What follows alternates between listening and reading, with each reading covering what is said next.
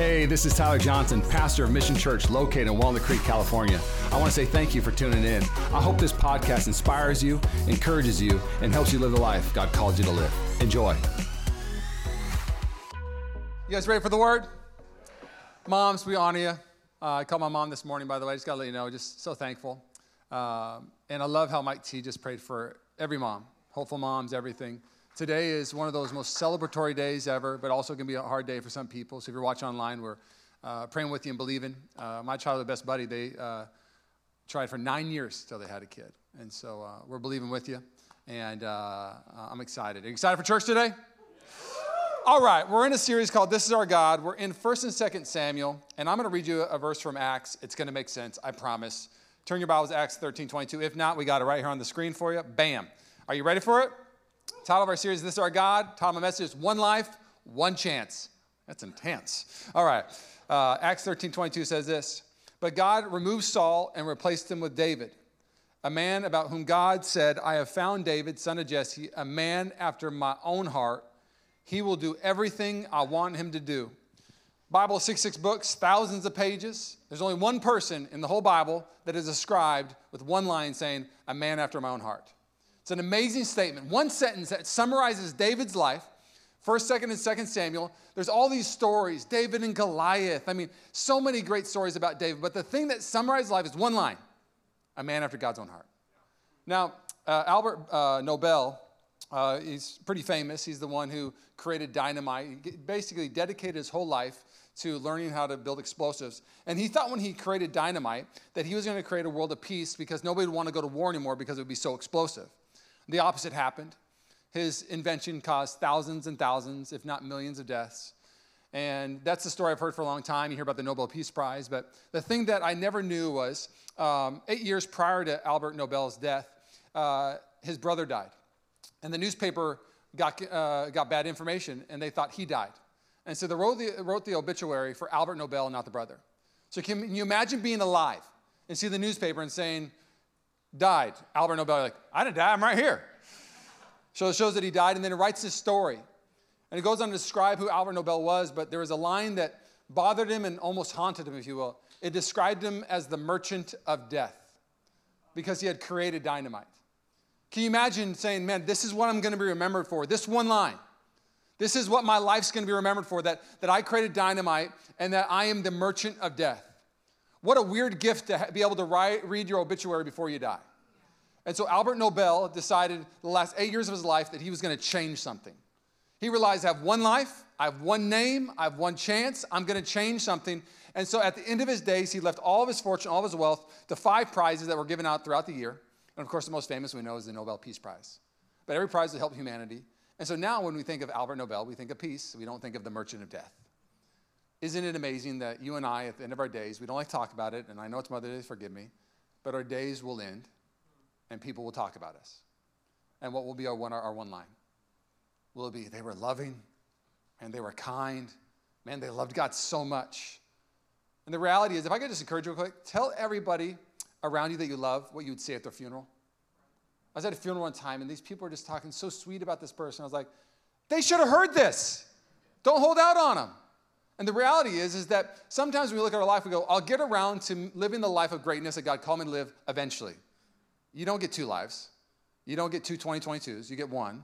And my prayer today is that David's life would inspire you to actually process and think about living out a life where people would talk about you in a way that would say, man, they loved God with all their heart. Does that sound good? Will you bow your heads? I'm going to pray. God, I pray that we would be those people that when people think about us and there's one line said about us, Lord, that there would be a line that would bring honor to you. That's really the goal. Maybe not to copy David and have the same line, but the goal and the aim should be that when people say our name and describe us, that it would bring glory to our God. And so, God, Mission Church right now, as you watch us, Lord, I want you to know that there is a big old welcome sign. You are welcome in this place. Oh, have your way. Lord, do what you want to do. Oh, I pray that my words would fall to the floor and your words soar. And everybody said? All right, I got to give a little context to the message today a little bit. So we're talking about David, and David, of course, is this amazing character in the Bible. Most covered person in the Bible outside of Jesus. 2nd place would go to Abraham. Abram to Father Abraham. 14 chapters is Abraham. Joseph would be tied with Abraham for 2nd place, also 14 chapters. Elijah would come in third place with 10 chapters.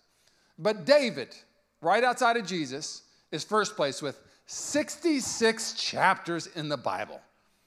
He's mentioned 59 times in the New Testament. There's something about David that God wanted us to see more than all the other followers of Jesus. There's something about him being throughout the Bible referred to. Even when Jesus is on the scene, they would say, son of David, not son of anyone else. He was a grandson to many people in the Bible, but for some reason, David got the pub. And my hope today as we look at David's life is that maybe, just maybe, we could almost picture David is with us in the room, and he's going to walk us through his life. I'm not going to be able to go through all 66 chapters. I'm going to try to go through 4 chapters.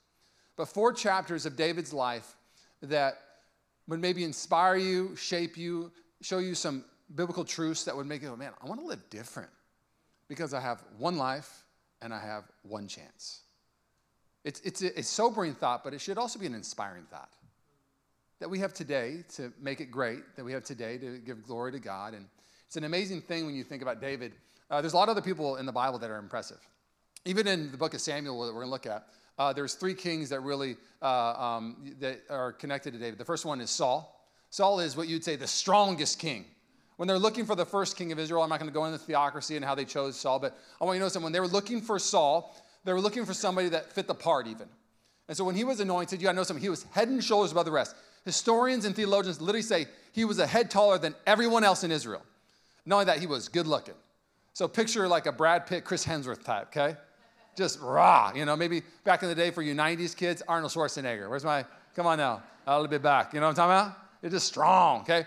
So, and there's just something about that kind of physique that would lead a nation. So Saul was the strongest. And then there was David. We'll get to him. And then after him, Solomon succeeded him. Solomon, the Bible says, was the smartest man ever to live outside of Jesus. The wisest man ever to walk.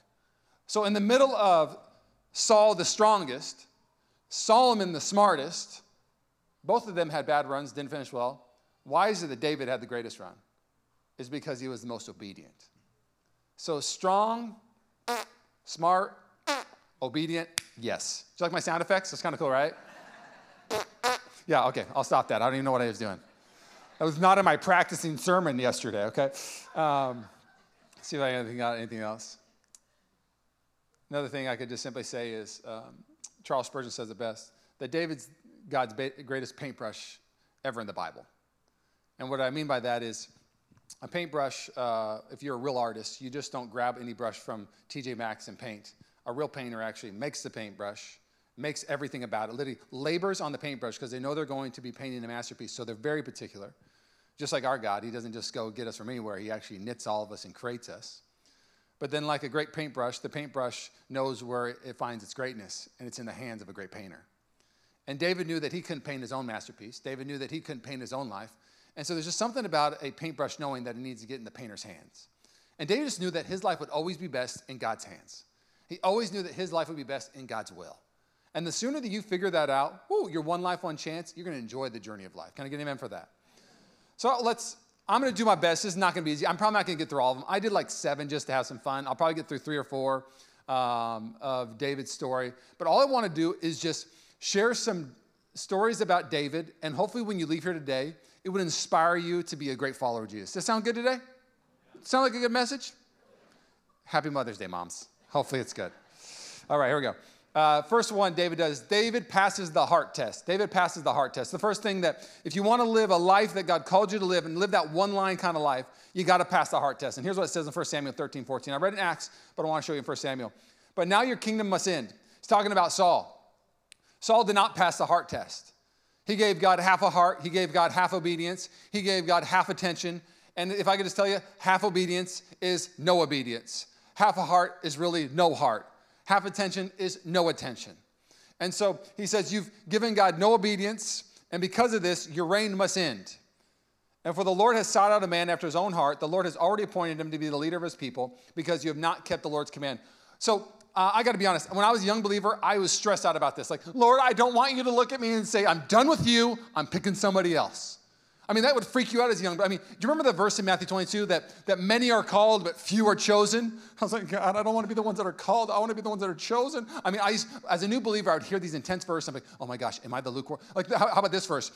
They would be like, God, we know you. We did things in your name. And Jesus says, I never knew you. Depart. I'm like, oh my gosh, I hope, please, God, I want you to know me. I'd be stressed out about those things.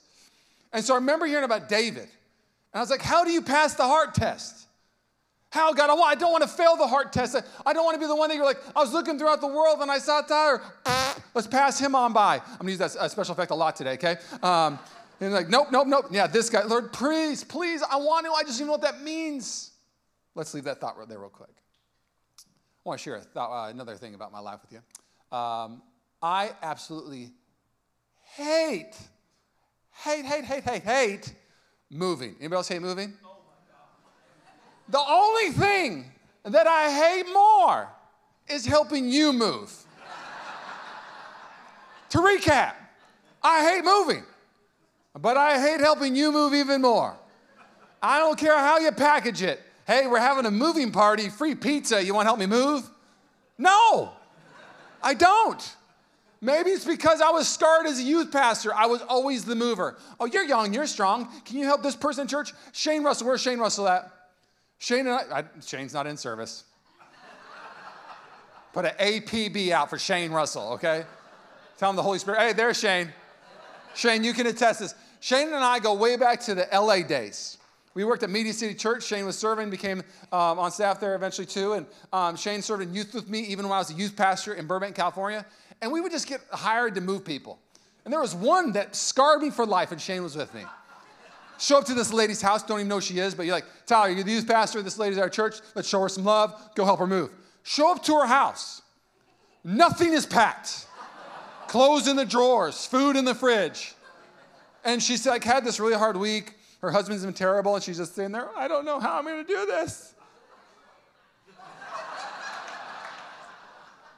Okay. We packed her stuff up for her. We moved her stuff in a truck, too small, we had to make multiple trips. But I'll never forget my least favorite part of this move, and it was simply this, is that she was living, going up to a second bedroom apartment, and she had one of those big screen TVs, not like the thin screen, we're talking like the square box ones, and I gotta carry it up a stair, and I'm on the back, and have you ever had a moment where you're like, this is literally how I'm gonna die? I'm gonna be killed by a TV, seriously, God? Serving your people? I remember moving up that TV, and I remember saying to myself, I will never help anybody move again. God, you have my whole life. They do not. And as my days went on, and I realized how hard it was to move, is I figured out who my real friends were. You want to know who passed the friends test? Call them and ask them, will you help me move? Real friends say yes. Bad friends say, oh, I'm out of town that day. I can't miss work that day. I just hurt my back. I'm not allowed to help people move anymore. The ultimate friend test is, will they help you move? So I told you I hate moving, so I called my friends to help me move. It's about a year ago. Not only do you want to pass a friend test, I was remodeling my house. I called friends to help me remodel my house. Where's Stephen Bollard at? Stephen Bollard passed the friend test 1 year ago, almost to this day. We're remodeling the house. Stephen comes over, and he rams his foot into an open nail.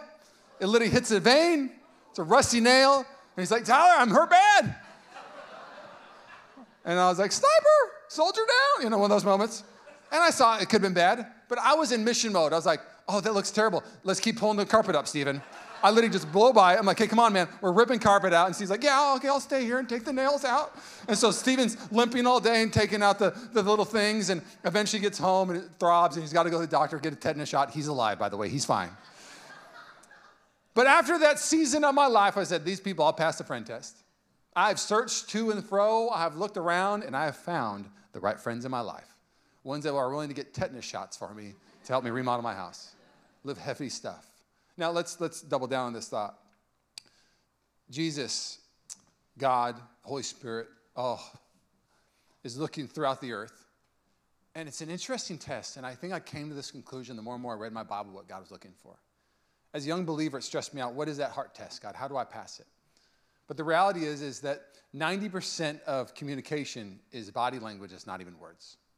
And I would submit to you that 90% of your spiritual language to God is not even words. It's just your body language. The word presence in the Old Testament is the ultimate thing that every believer should aspire to want from God. And the Hebrew word for presence is literally just meaning face-to-face, eyes-to-eyes. And there's just something about David's body language to God that was eyes-to-eyes, face-to-face, you have my whole attention. Have you ever been out to dinner with a spouse or a friend or on a date, and they're on their phone while you're talking to them? Anybody raise your hand? Everybody, you're guilty of that, right? Or moms, have you ever been with your kid and you're talking to them, and they're listening, but they're not really listening? Their body language is telling you, I want to go play a Frisbee. I want food. And you're trying to tell them, I love you. God is near to you. Have you ever been there? They're with you, but they're not with you. And the reality is, if you look at Saul's life, the reason why Saul failed the heart test was simply this. He was with God, but not with God. He was at the table, but not at the table. He was following, but not really following. Let me tell you why he gets dismissed, if I could just summarize Saul's thing and why David was picked.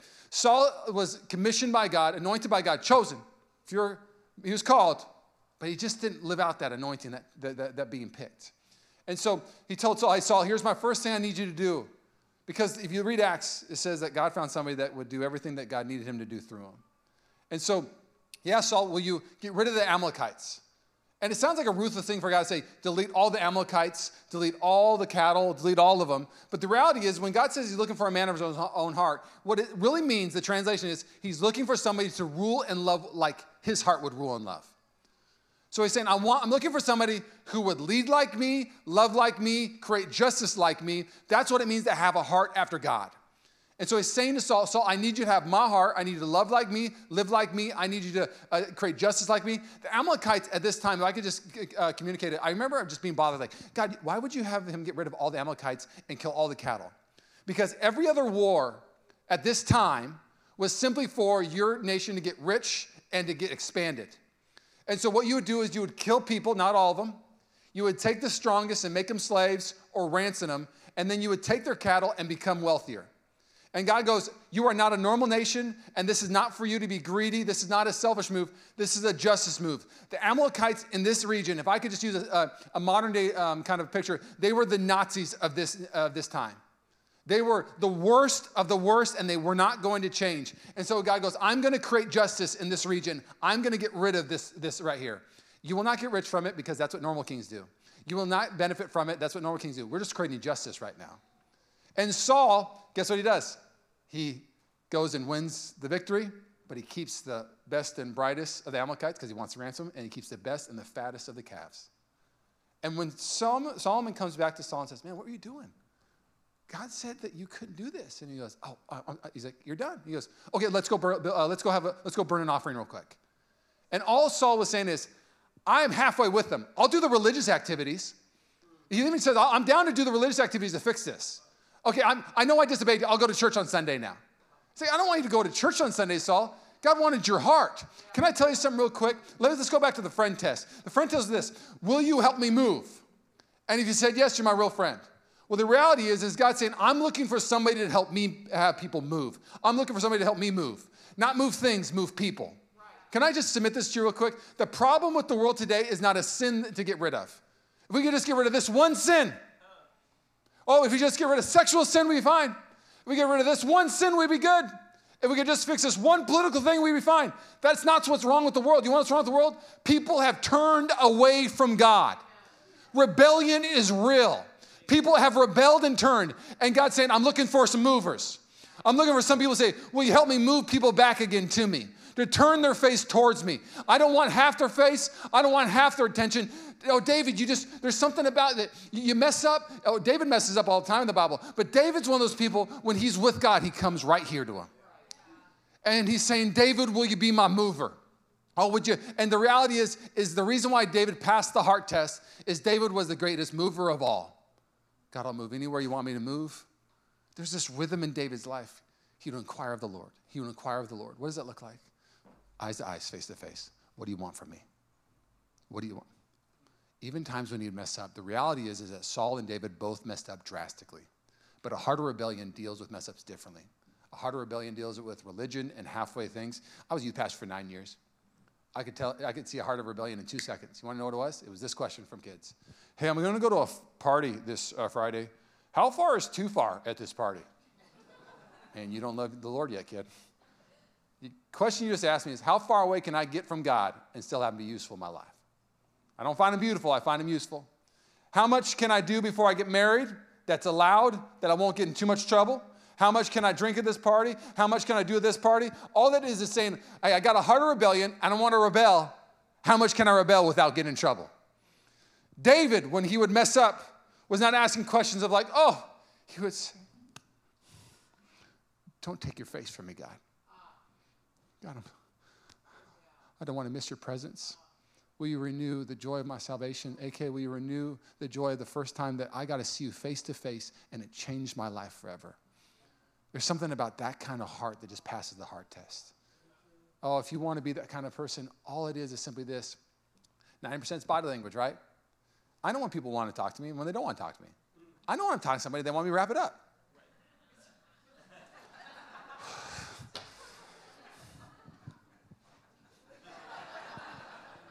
All the heart test is this, is, God, I'm not leaving until you want me to go do the next thing. My body language simply says, I want to hear, and when you are done talking to me, when you're done doing whatever you need to do, then I'll move on to the next thing you want me to conquer. And here's what I know, you're going with me even then. Can we pass the heart test, church? Amen?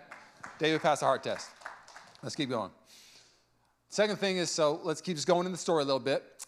David was chosen by God. He was chosen by God. So David didn't even know. 1 Samuel 13, David wasn't even there when he knew he was being scanned in the world. Isn't that amazing? I always tell people this for jobs and anything else. Most decisions about you, you will not be in the room. Job promotions, job hirings, you won't be in the room to defend yourself. When I'm hiring somebody, I don't bring them in. Hey, so I'm thinking about hiring you. Here's some things I'm thinking. And they're like, oh, yeah, I never do that. What I do is I watch people for a season, and then I have a Rolodex in my head and said, that person, I can't wait to hire them. I talk to other people about them. We brag about them, but I never talk to them. Promotions from the Lord and promotions in the world. You won't be in the room. Man, navigate well. Amen? Okay, so David is chosen by God, 1 Samuel 16. It's one of my favorite stories in all the Bible. It's just an amazing story of God picking the one that nobody thought would be picked. And if you don't feel like that person yet, you really don't know the gospel. Because all of us were the one that shouldn't have been picked, but we got picked. Oh, it's just a good story. Here we go. You ready? 1 Samuel 16, David's chosen. Now the Lord said to Samuel, you have mourned long enough for Saul. I rejected him as king of Israel, so fill your flask with olive oil and go to Bethlehem. Find a man named Jesse who lives there, for I've selected one of his sons to be my king.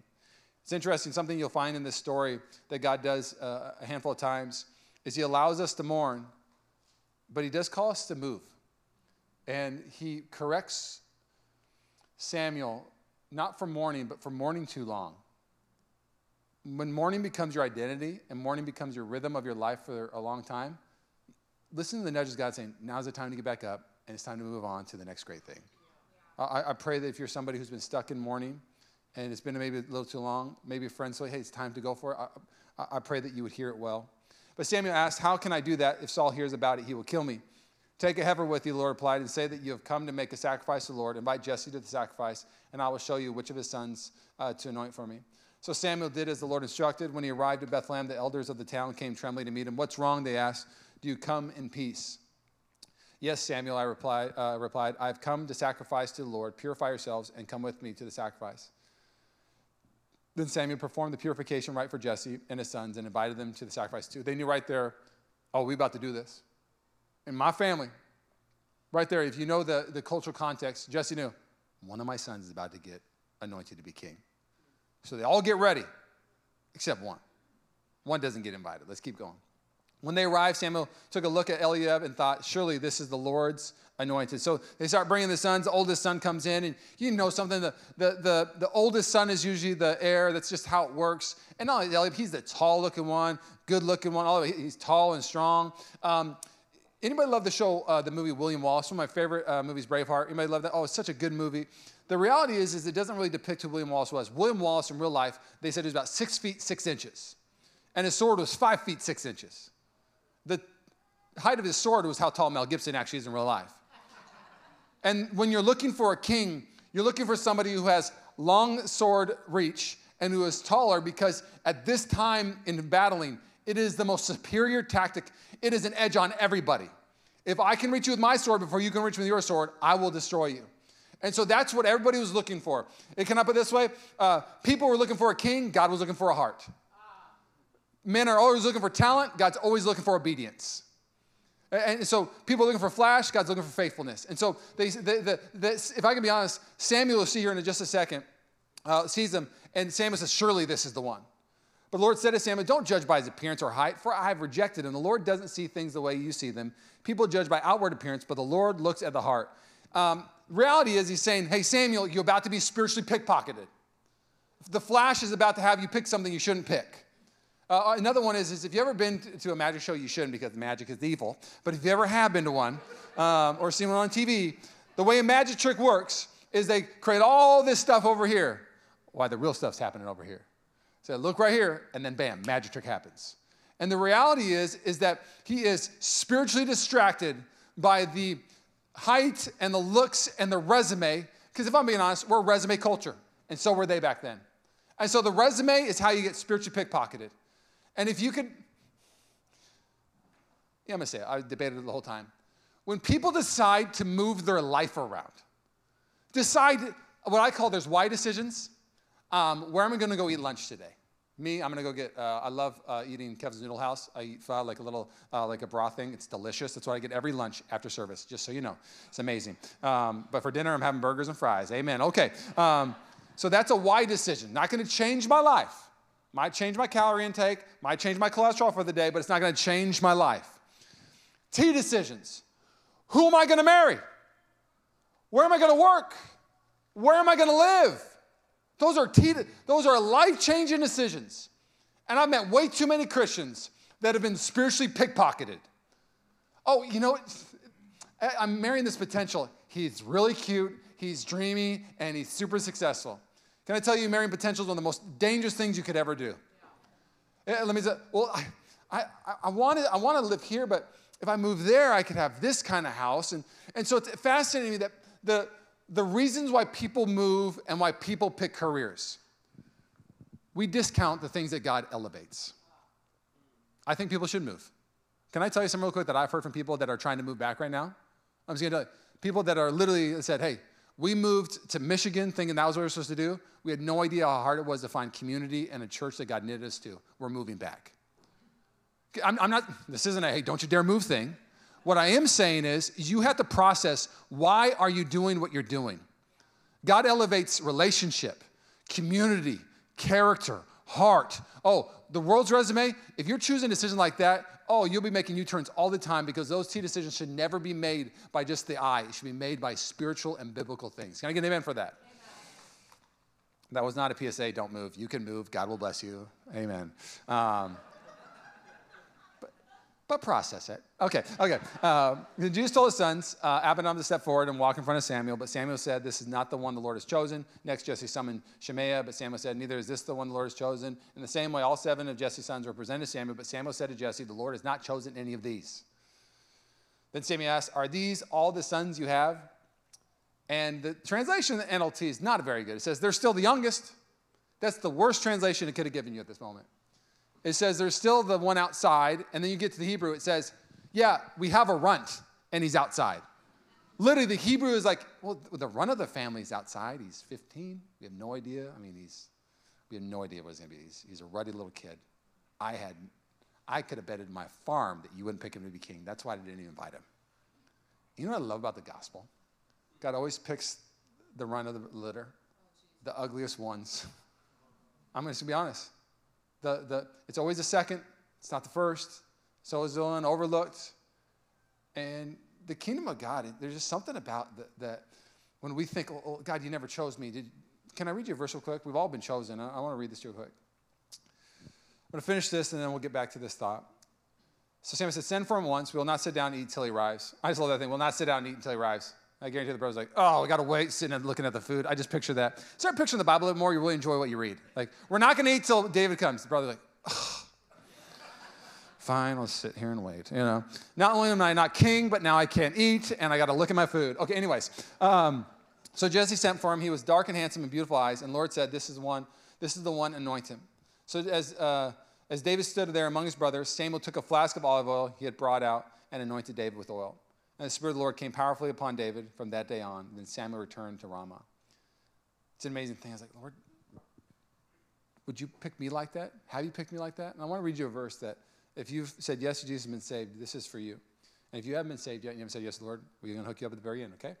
2 Corinthians 1:21 through 22 says this, now it is God who makes both us and you stand firm in Christ. He anointed us, chose us, set his seal of ownership on us, and put his Spirit in our hearts as a deposit, guaranteeing what is to come. That word anoint that David had is literally to be consecrated for a position, to be consecrated for a place. And the reality is you and I have all been chose.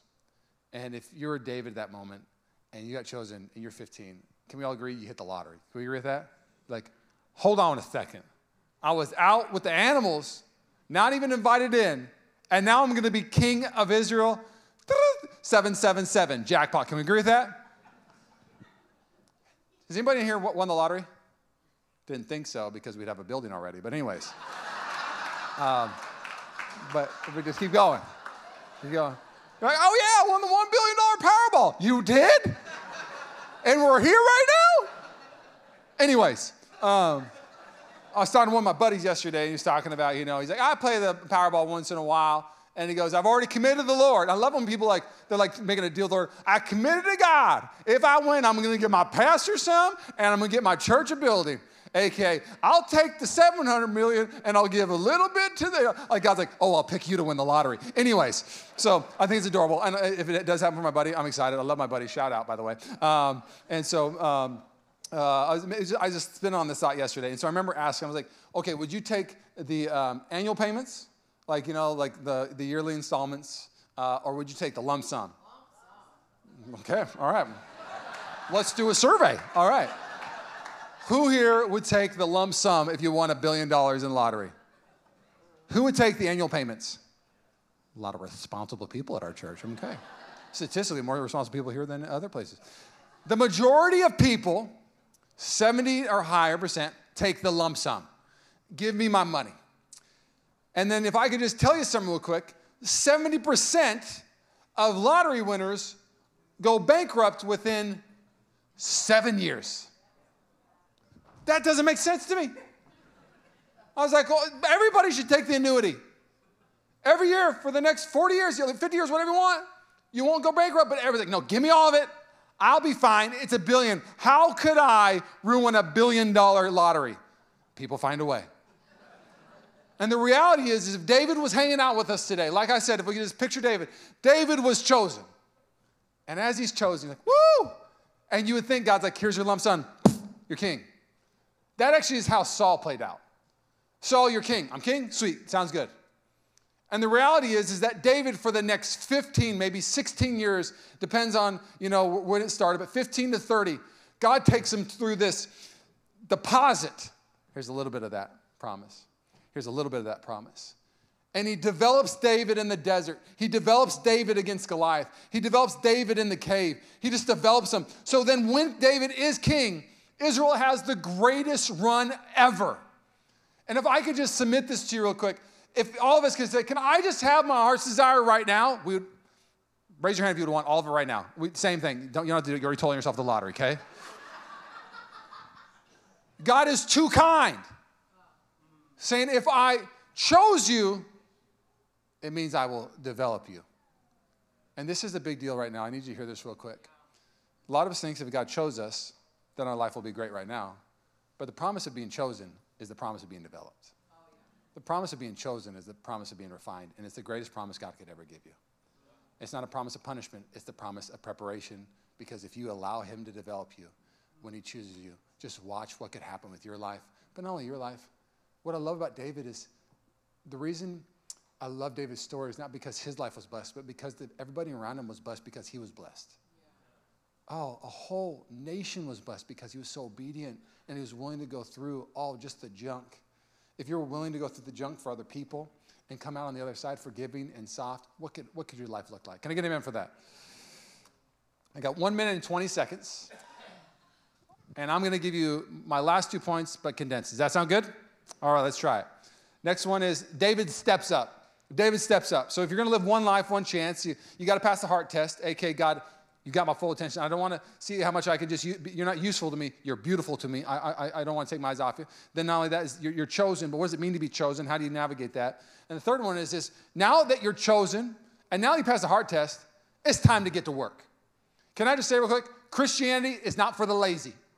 It's not. In the Bible, there is seeking, there is pleading, there is laboring, there is fighting. And David, something I love about him is he just gets to work. He starts serving, he starts doing all these things. And not only that, his desert season that we're not going to touch on today is what prepared him for his Goliath season. Don't ever neglect the seasons before.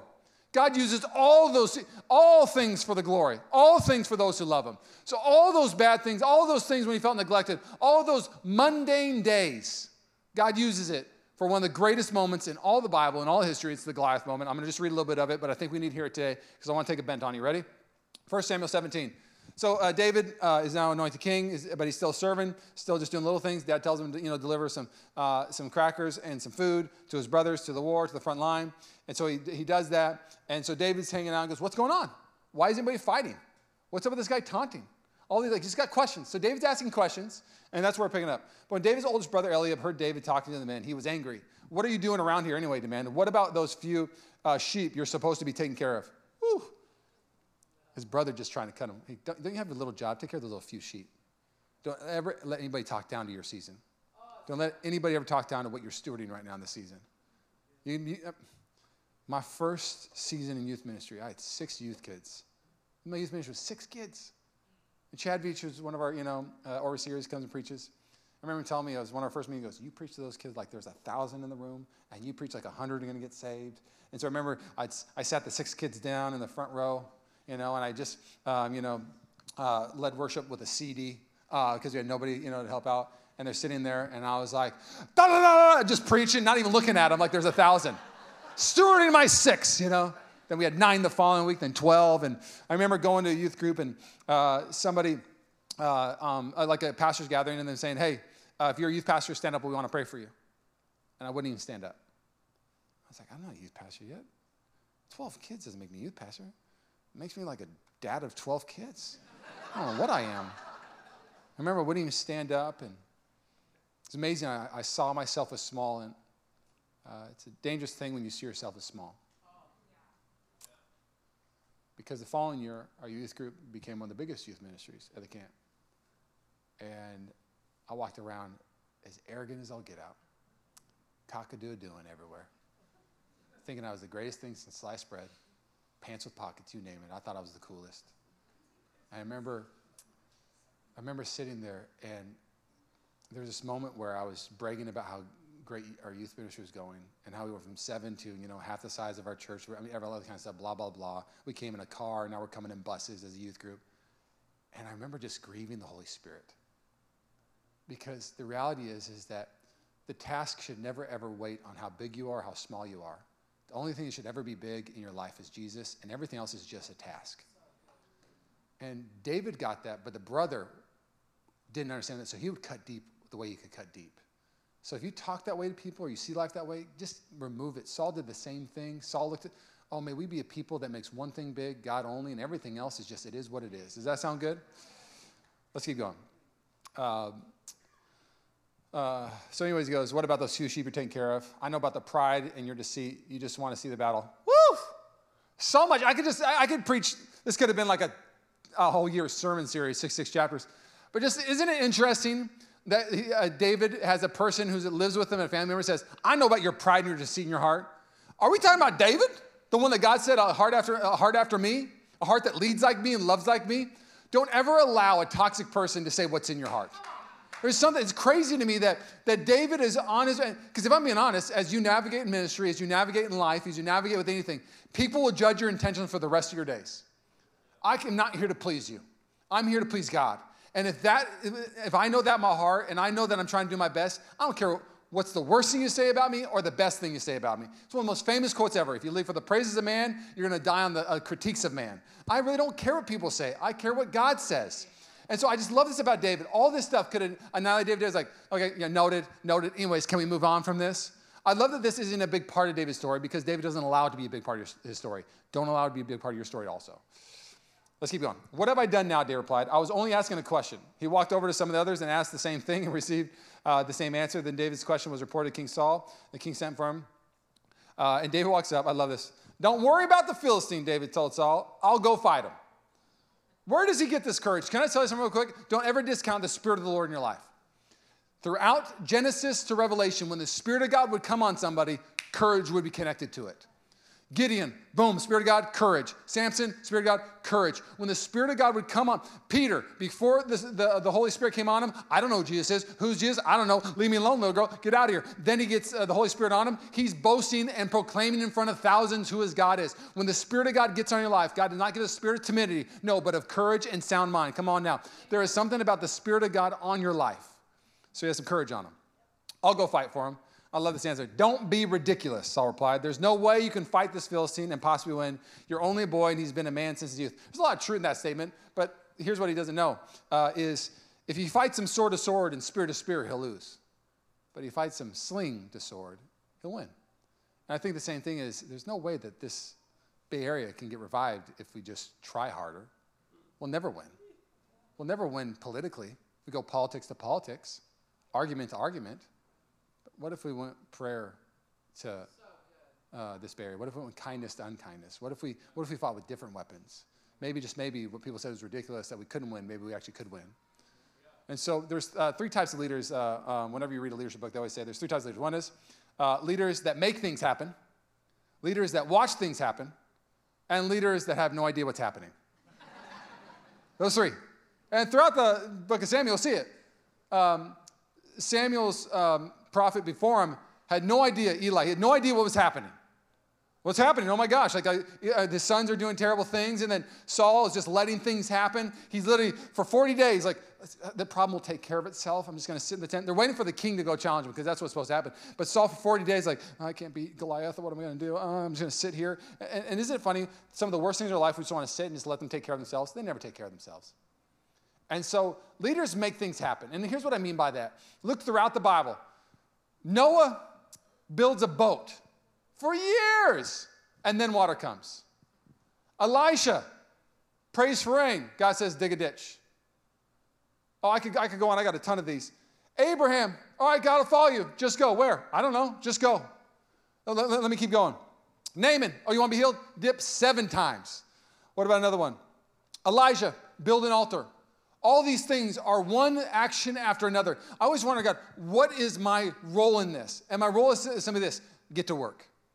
Start praying, start loving, start serving. And when I start getting to work, it's going to maybe look silly at first. Can you imagine? Elisha was praying for rain, and the instructions he gives the people is dig ditches. The church, for a season, I think, will always look a little funny. It looks funny to just have a prayer time at Tuesday, pre-service prayer. Sometimes it just looks funny to do this and that. But in time, I mean, I remember sitting in the backyard with 27 people when we launched the church and just saying, I'm believing that we're going to see 1,000 salvations. It sounded funny at the time, but we got to work, and we now have seen 1,000 plus salvations. All of us want the miracle, but not a lot of us want to get to work. There's work in that miracle. Can we all get to work? Amen? I'll finish with this last one.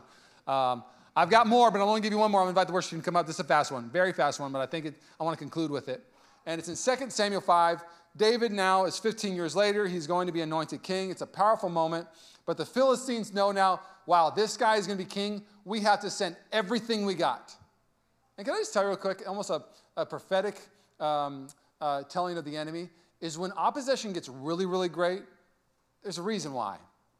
There's a reason. When you start living for God and things get hard, the enemy wants to stop you moving forward in the things of God. Wants to stop you from plugging into community. Wants to stop you plugging in from giving and being generous and serving. And so David's about to walk into his promise. And I want you to catch this real quick. So he's about to walk into his promise. All opposition sent his way. And again, we know this story. Where there's an obstacle, there's an opportunity. I get it, but this is what I like even more than that truth. And here's this. When the Philistines heard that David had been anointed king over Israel, they went up in full force to search for him. But David heard about it and went down to the stronghold. Some of you, you're in that season right now. You feel like the enemy's giving full force to your life. I want to encourage you real quick. If you're fine right now, you can listen to this and have it in your back pocket for somebody you need to share it with. But if you're in the house right now, I want to share something real quick. If you are in a season where you feel like the enemy has just landed blow after blow, spiritually, emotionally to you, where you feel like you've just taken it on the chin, this is for you. This would be, if David could be here and say, man, if you want to live that kind of life, he would share this. I guarantee this would be one of the moments he would want to share with you. So if you're somebody, you've been through it, lean in a little bit more real quick. Put your phone down. If you're doing great, pick your phone up. Record. I don't care. Here we go. They went up in full force to search for him, but David heard about him and went down the stronghold. Now the Philistines had come and spread out in the valley of Rephaim. A.K.A. they're trying to surround him. So David inquired of the Lord. There, you'll see that all the time, by the way. Shall I go attack the Philistines? Will you deliver them into my hands? The Lord answered, go, for I will surely deliver the Philistines into your hands. So David went to Baal Perazim. You read past that, and if you don't know the translation, that literally means the valley of the giants. It's been marked by a place where giants would win. So he's going to go down to the valley of giants and fight the giants, and let's see what happens. And there he defeated them. He said, as water breaks out, the Lord has broken out against my enemies before me. So that place was called Baal Perazim. The Philistines abandoned their idols there, and David and his men carried them off. Forgive me, I forget the other name. I don't have my notes. I failed you, but there's two names that happened there. The valley of Baal Perazim, which, you know, the valley of giants. He sits there and he says, God broke out like water broke out. And so he literally tells his people, I'm renaming this valley, and we're going to call it the valley of the God who breaks out. This will now be known as the place where the God who breaks out. It's interesting that a valley that was known for giants, from that point on, David goes, no, I'm renaming the valley. It used to be called giants. Now it's called the God of breakthrough. And the reality is, if you hang out in the valley long enough and not give up and you fight, you'll be able to rename your valley also. And David, not being afraid of being surrounded and in full force, he said, God, can I have victory in this valley? You can have victory in this valley. Or I'm going to go to this valley, and this valley right now is called despair. This valley is called betrayal. This valley is called whatever the season you have in your life. You can call it that valley. But if you allow God to break through, it'll be called the valley of breakthrough. Oh, God wants to break through in your life. The only reason why David was great is because he allowed God to do great things in his life. Will you do the same? Will you bow your heads with me? I don't know if it's your first time, your second time in church, but if you've never said yes to Jesus, yes to heaven, no to hell, yes to blessing, no to cursing. So many of you have been trying to do life in your own strength, charisma. Man, take a note from David. It will never be in your strength and talent. It will always be through obedience and God's will breaking through in your life. The reason why I say that, the first thing that you'll never ever be able to do in your own strength is save yourself. You'll never be able to have salvation in your own strength. You'll never be able to get good enough or strong enough or better enough. The only thing that is going to change your life is allowing God to save what you can't save and redeem what God wants to redeem. If that's you in the house with every head bowed and eye closed, you want to say yes to salvation, yes to blessing, no to curse. You want to say yes to Jesus today. The Bible's very clear. There needs to be a response in your life. Confess your mouth, believe in your heart. It says, that's you. I want you to raise your hand on the count of three. Say, I want to say yes to salvation. You want to say yes to Jesus on the count of three. 1, 2, 3. You want to say yes to Jesus, raise it up. I see you, and I see you. Come on now. I see you. God bless you. Come on, hands up. Come on. Such a good thing. I see you. God bless you. We guys stand up. I'm going to pray, and then we're going to go have some great Mother's Day brunches. Come on now. We discovered a good breakfast spot this week, my wife and I. Will you repeat after me? We pray this prayer at the end of every service. Pray it as a family. New people are now in the family. Simply say this, Jesus, come into my life. Today, I confess I'm a sinner in need of a Savior. So today, I say, you are my Lord. You are my King. You are my Savior. I say goodbye to my past. I say hello to my promises. I say goodbye to cursing, and I say hello to blessing. God, use me. And everybody said, love you, Mission Church. Thanks again for listening to the Mission Church podcast. If you enjoyed it, make sure you subscribe so you can keep up on our weekly sermons. If you're in the Bay Area, we would invite you to come join us on Sundays. You can find all the details on our website at missionchurchca.com. Again, thanks so much for listening, and we hope to see you soon.